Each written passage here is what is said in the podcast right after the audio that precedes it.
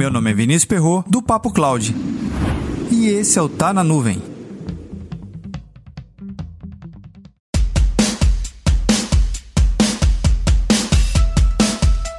Um é que você tenha aproveitado ao máximo o seu treinamento online. Tá muito distraído ou tá bem focado? Esse episódio a gente vai falar sobre 7 dicas de um instrutor da AWS para aproveitar um curso online. As dicas são do Mário Zarcodines Jr., alguma coisa desse tipo, que é instrutor da AWS. Eu já fui instrutor por muitos anos na minha carreira, e eu concordo, as 7 dicas fazem todo sentido.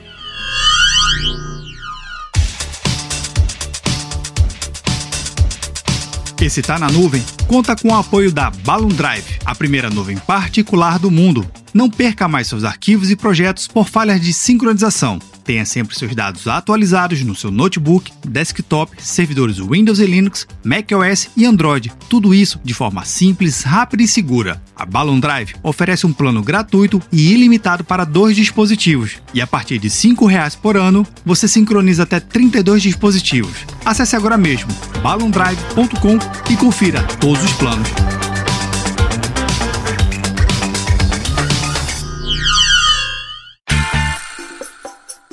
A primeira dica: bloqueie sua agenda. Bem, aqui a gente já tem que fazer um grande parêntese. Primeiro, você tem uma agenda. E outra, você sabe exatamente como a sua agenda deve funcionar?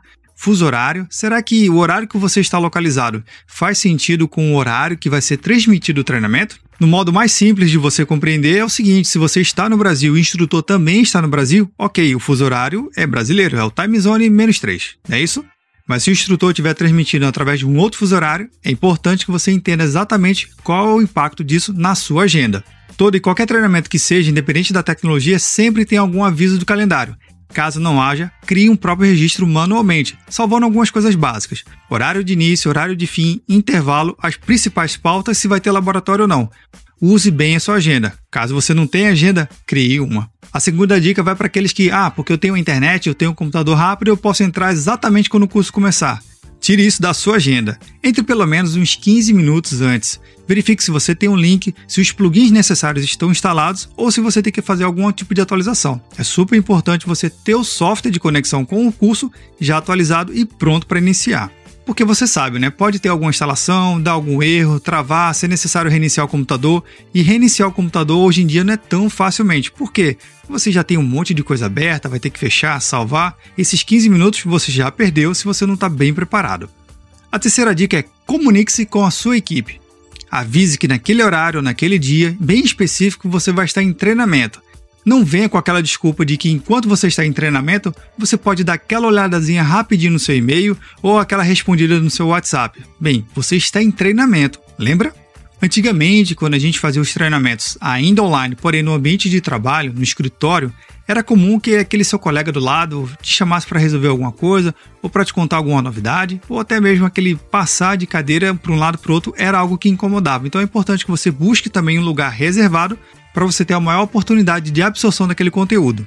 Caso você esteja em home office e tenha outros membros da sua família dentro da sua casa, é importante que você avise também que não pode ser incomodado também durante um treinamento.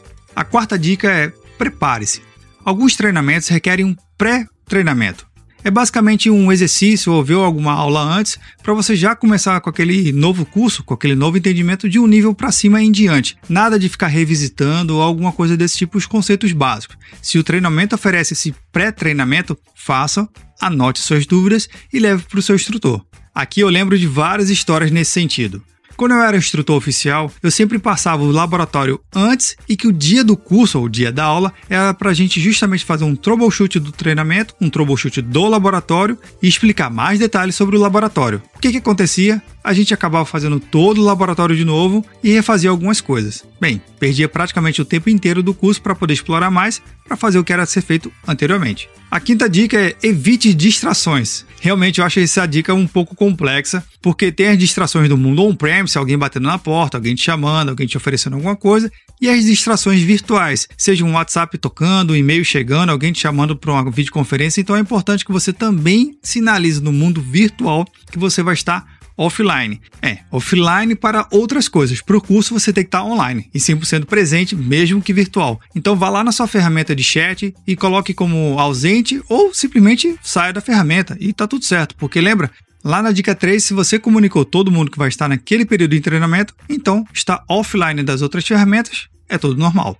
A sexta dica ainda é para quem precisa dar aquela continuidade no trabalho, responder rapidinho aquele e-mail e aproveitar justamente as pausas. Treinamentos longos de o dia inteiro ou meio dia, normalmente tem ou uma hora de intervalo ou uns 15 minutinhos, pode ser o tempo suficiente para você dar aquela resposta rápida no WhatsApp ou no seu e-mail. Porém, não mergulhe tanto tempo assim. Não adianta você, ah, vou fazer uma conferência rapidinho e já volto. Se você já voltar atrasado, já era. A sensação que você realmente perdeu algum conteúdo e pode até desanimar, porque, poxa, já não comecei com esse passo a passo lá no início, então eu vou só ficar assistindo. E tem uma situação pior que acontece na grande maioria dos treinamentos, mas essa eu vou deixar por último. E a sétima dica é: se você não for participar do treinamento, avise um instrutor.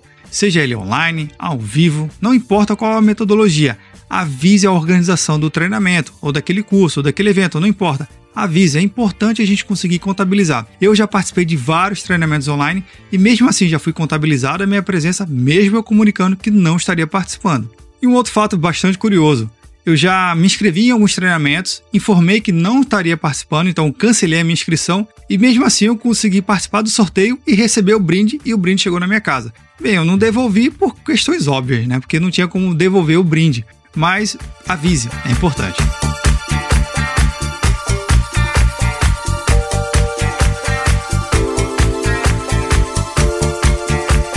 Mas e você, o que achou dessas dicas? Você tem se preparado melhor para fazer os seus treinamentos online? Ou ainda está naquele modelo Alt Tab aqui, dá uma olhada no WhatsApp? Você realmente está focado e dedicado? Comenta lá no nosso grupo do Telegram, bit.ly barra Telegram. E mais uma dica, se o treinamento for ao vivo, vá ao vivo. Se o treinamento for ao vivo, porém também sendo gravado, é, não use a desculpa da gravação que você vai assistir depois. Pense com você mesmo.